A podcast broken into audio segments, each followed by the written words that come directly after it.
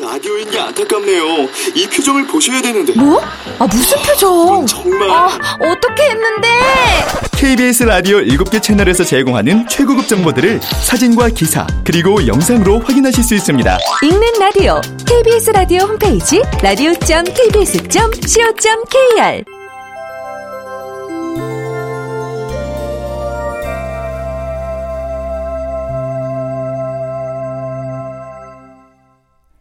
라디오 극장.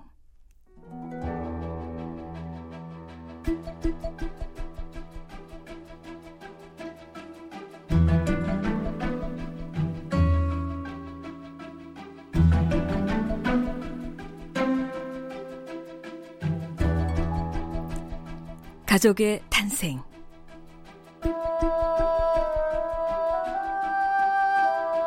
원작 도진기 극본 성혜정 연출 오수진 열아홉 번째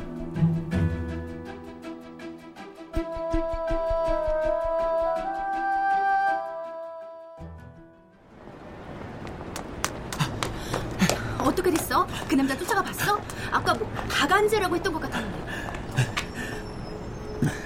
진구는 조금 전 유재현의 내연남이 도망치듯 카페를 나서자 조용히 뒤를 밟았던 참이었다. 어, 빅토리 나이트. 거기서 일해. 어쩐지 그쪽 얼굴이지 싶더라고.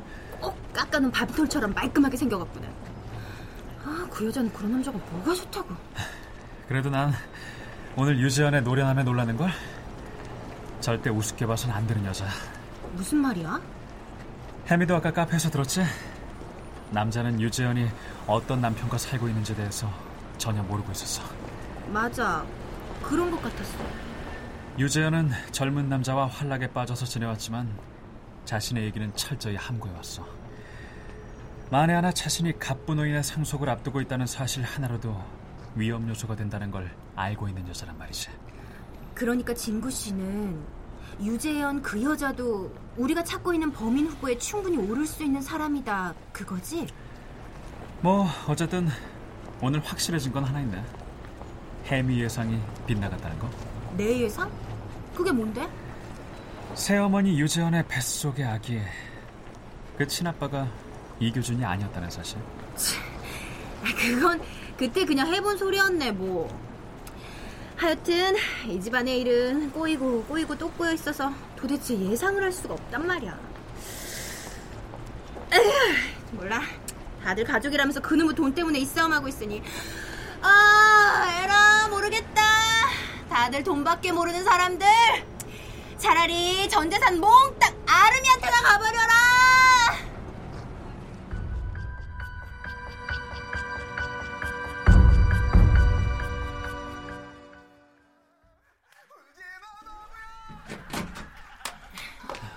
다녀왔습니다.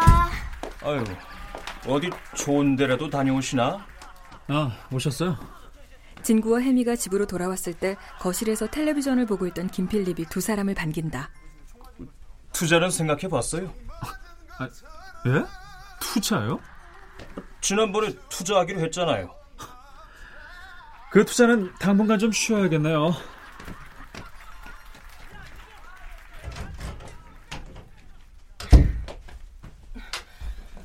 아, 참 기가 막혀. 아니 우리가 이미 알 거 다 알았는데 미쳤다고 거기다 투자래? 진짜 집요한 사람이야, 김필립은. 아, 근데 정말 가능성이 있다고 믿는 걸까? 자신의 투자가 파탄에 빠졌다는 게 이번에 만천하에 밝혀졌는데 아직도 어떻게 투자란 말이 나오지? 김필립 아저씨 그렇게까진 안 봤는데 완전 철면피야. 돈이면 무슨 짓이든 할 사람 같아. 아까 봤지? 진구 씨가 당분간은 투자를 쉬려고 한다니까 완전히 잡아먹을 것 같은 눈빛이었다니까. 그만큼 자금 압박을 심하게 받고 있다는 게 분명해.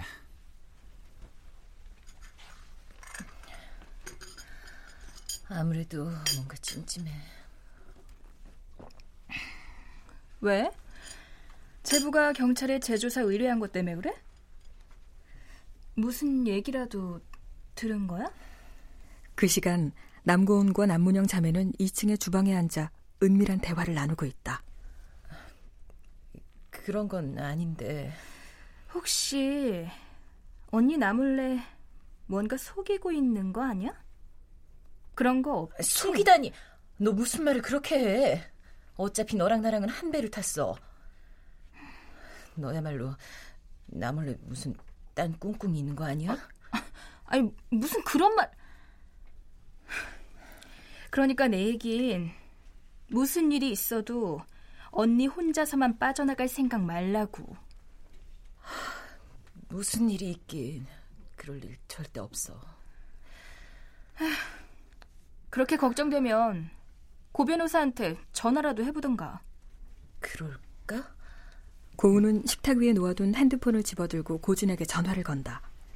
신호가 몇 번 울리자 예의 그의 온기 없는 목소리가 흘러나온다. 네, 요즘은 하루에 꼭 한 번씩 전화를 주시네요. 어떻게 돼가고 있는 건지는 알아야 하잖아요. 어제 말씀드린 데서 하나도 추가할 사항이 없습니다. 제부가 경찰에 재조사를 의뢰했어요. 하루 사이 뭐라도 나온 게 있을 거 아니에요. 거듭 말씀드리지만 지금은 알 수가 없어요. 수사 결과가 나오는 대로 연락이 올 겁니다. 정말로 어제와 똑같은 말씀이네요. 네, 말씀드렸지 않습니까? 그리고 범인만 아니면 이렇게 초조할 것도 불안할 것도 없지 않겠습니까? 네?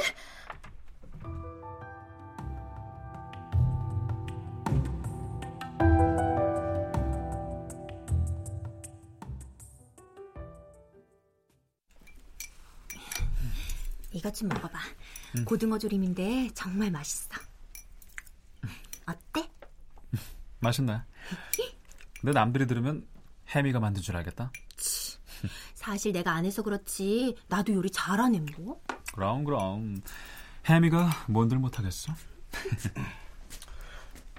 저녁이 좀 늦네요. 혜미와 진구가 1층 주방에서 늦은 저녁을 먹고 있을 때 이교준이 조용히 들어섰다. 아, 네. 낮에 부산에 갔다가 점심을 늦게 먹고 왔더니.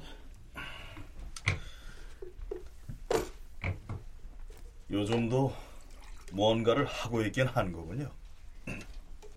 이교준의 말투는 어딘지 전과는 달라져 있었다. 아무래도 며칠 전 핵폭탄급 가족회의가 있었고 거기서 지원군 역할을 해주지 못한 자신의 대리인인 진구에 대한 불만이 커졌기 때문일 것이다. 경찰에선 아직 소식이 없습니까? 네, 기다리는 중이에요. 결과가 나올 때까지 저쪽은 애가 타겠지만 나는 이제 후련합니다. 왜 처음부터 사실대로 말하지 않았나 후회스럽네요. 그러면 대리인도 뭣도 다 필요 없었을 텐데 말이죠. 저, 저 아저씨 뭐래? 그러니까 진구 씨가 이제 어 필요 없다 이거야 뭐야? 참, 진구 씨가 빨리 범인을 잡아서 이교준 아저씨가 의뢰한 거 꼭 성사시켜야겠다. 어, 음. 유재현 저 여자 이제야 들어오나 보네. 아이고, 조심하이소. 아이고, 아이고, 아이고, 진짜, 진짜, 진짜, 아이고. 혜미는 자리에서 일어나 거실 쪽을 바라다 봤다. 예상대로 유재현이었다. 비틀거리는 유재현을 영덕이 부축해 2층으로 오르고 있었다. 어머머, 술을 얼마나 먹었는지. 저, 저, 저, 저거 비틀거리는 것 좀 봐줘. 아, 세상에, 뱃속에 아기 있는 여자가 저러고 싶을까? 드디어 해미가 나설 때가 됐어. 내가? 아, 뭔데 또? 유재현은 지금 감성적으로 약해진 상태야. 남자에게 배신도 당했고 게다가 술도 마셨어. 그래서 사람의 본심과 그 내면의 이야기를 끄집어내기 딱 좋은 타이밍이지. 아, 무슨 소리야. 아무리 주혜미가 친화력이 화신이라지만 저 여자랑은 여기 온 지 2주 넘도록 대면대면 말 한마디 나눠본 적이 없는데 갑자기 뭔 내면의 얘기. 그렇지 않아. 오히려 해미를 반길 테니 일단 놓고 해봐. 정말 그럴까? 이 집에 저 여자가 마음 터놓고 얘기할 사람이 누가 있겠어? 눈도 잘 안 보이는 영감님이겠어? 아니면 무서운 딸들이겠어? 도우미 아줌마는 아예 세대가 다르고 젊고 예쁜 해미가 가면 의외로 대화가 술술 풀릴 수 있어.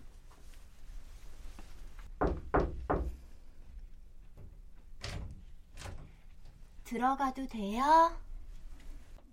혜미가 2층의 유재현의 방문을 조용히 열었을 때 재현은 재킷만 벗어놓은 채 화장대 앞에 앉아 있었다.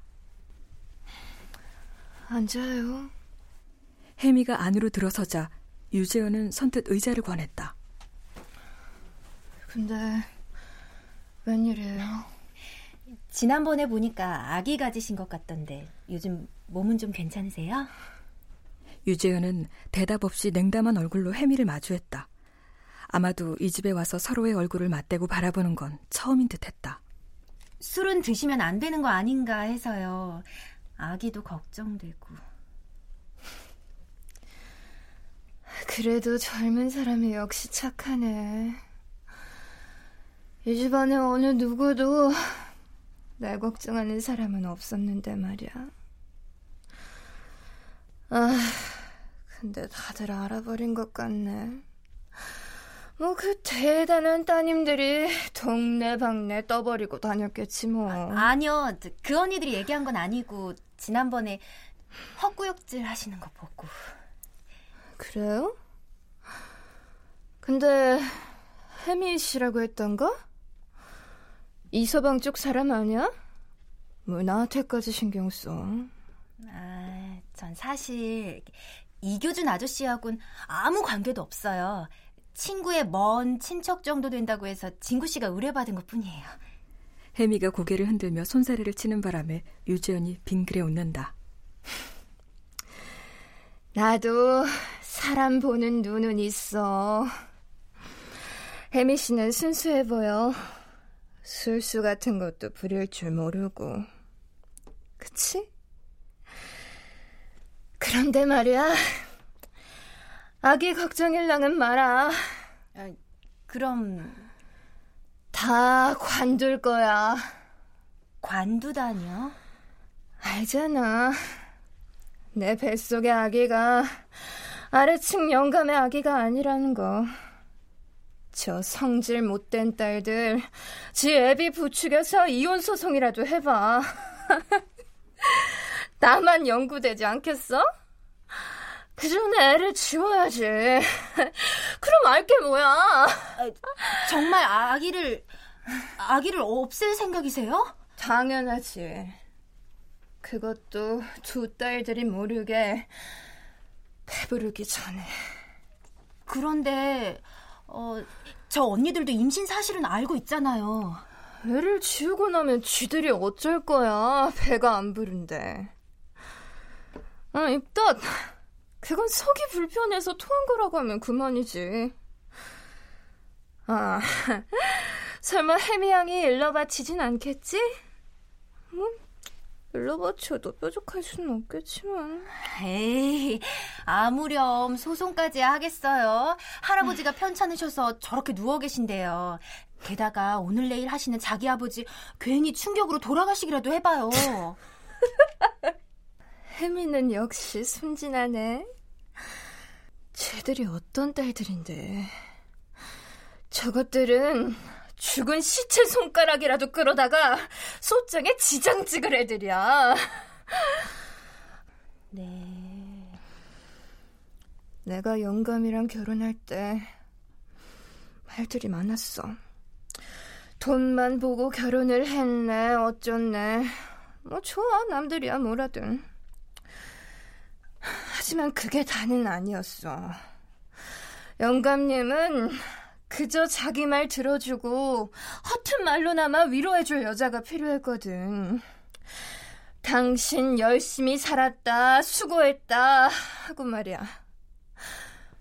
근데 내가 그걸 해줬다고. 그게 가족 아니야?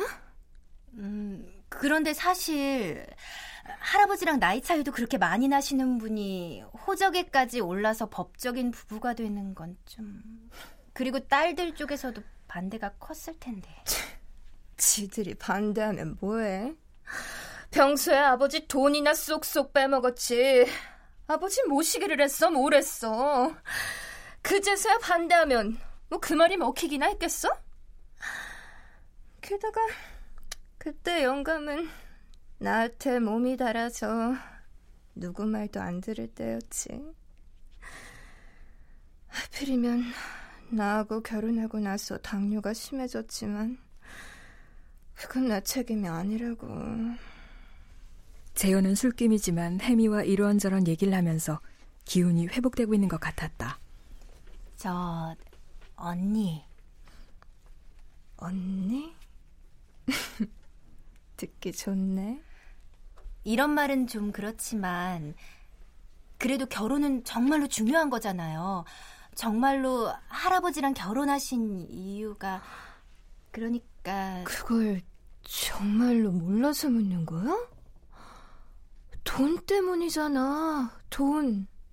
네? 정말 할아버지 돈 때문이에요? 아니 왜겠어?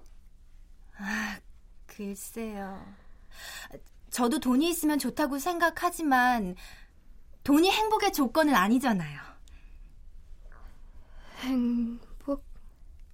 유재현은 마치 처음 듣는 말처럼 생소하다는 얼굴로 대뇌었다.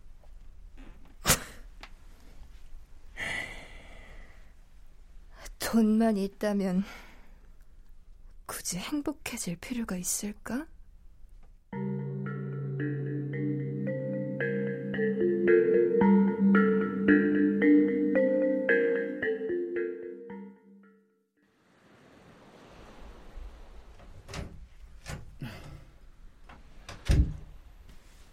이제 제법 쌀쌀하네. 왜? 창문 닫을까? 아, 아니야. 혜미가 바다를 보면서 모처럼 사색을 하는데 그럴 수야 있나? 혜미가 요 며칠 별일 없이 지내면서 무료함에 지쳐가고 있다는 걸 진구는 잘 알고 있다. 바다 지겹지 않아? 바다 지겨운 게 하루 이틀인 줄 아나. 나 바닷가 출신이라고. 아, 맞다 맞아. 진구 씨. 음. 며칠 전에 유재현 그 여자가 한 말 있잖아. 유재현? 무슨 말? 돈만 있으면 굳이 행복해질 필요가 있겠냐는 그 말. 그 말이 자꾸 내 머릿속에서 맴도네. 정말? 혜미답지 않은데? 혜미는 무슨 말이든 한 번 듣고 그 자리에서 잊어버리는 사람인데. 그치? 진구 씨. 아, 진구 씨 정말 이럴 때 보면 너무 얄밉다니까. 이리 와. 어? 아. 한대 맞아, 맞아. 어, 얄미워 정말. 아, 아프다니까. 아, 예? 아이, 기장 경찰서라고 얘. 저, 저, 저, 잠시만 얘. 저, 야, 나 보이소. 예? 저, 경찰서랍니다. 잠깐. 방금 경찰서라고 했지? 재조사 결과가 나왔나 봐. 남현호 씨는 이 집 어르신인데 얘. 그분은 지금 몸이 많이 아파가 전화는 못 받고 얘. 예? 예. 남고은 씨는 계십니다. 예, 예.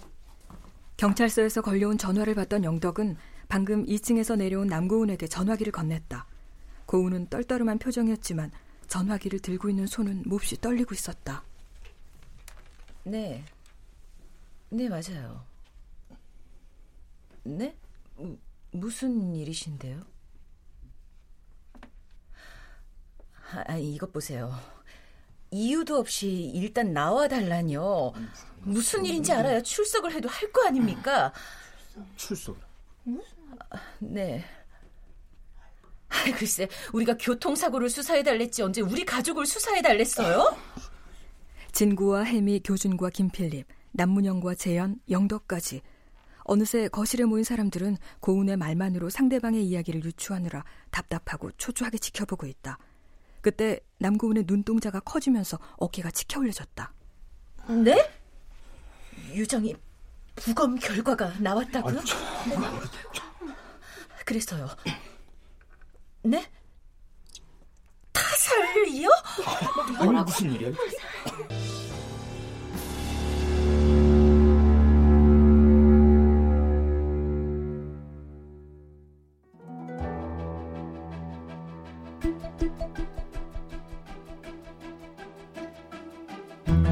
라디오 극장 가족의 탄생 도진기 원작 성혜정 극본 오수진 연출로 19번째 시간이었습니다.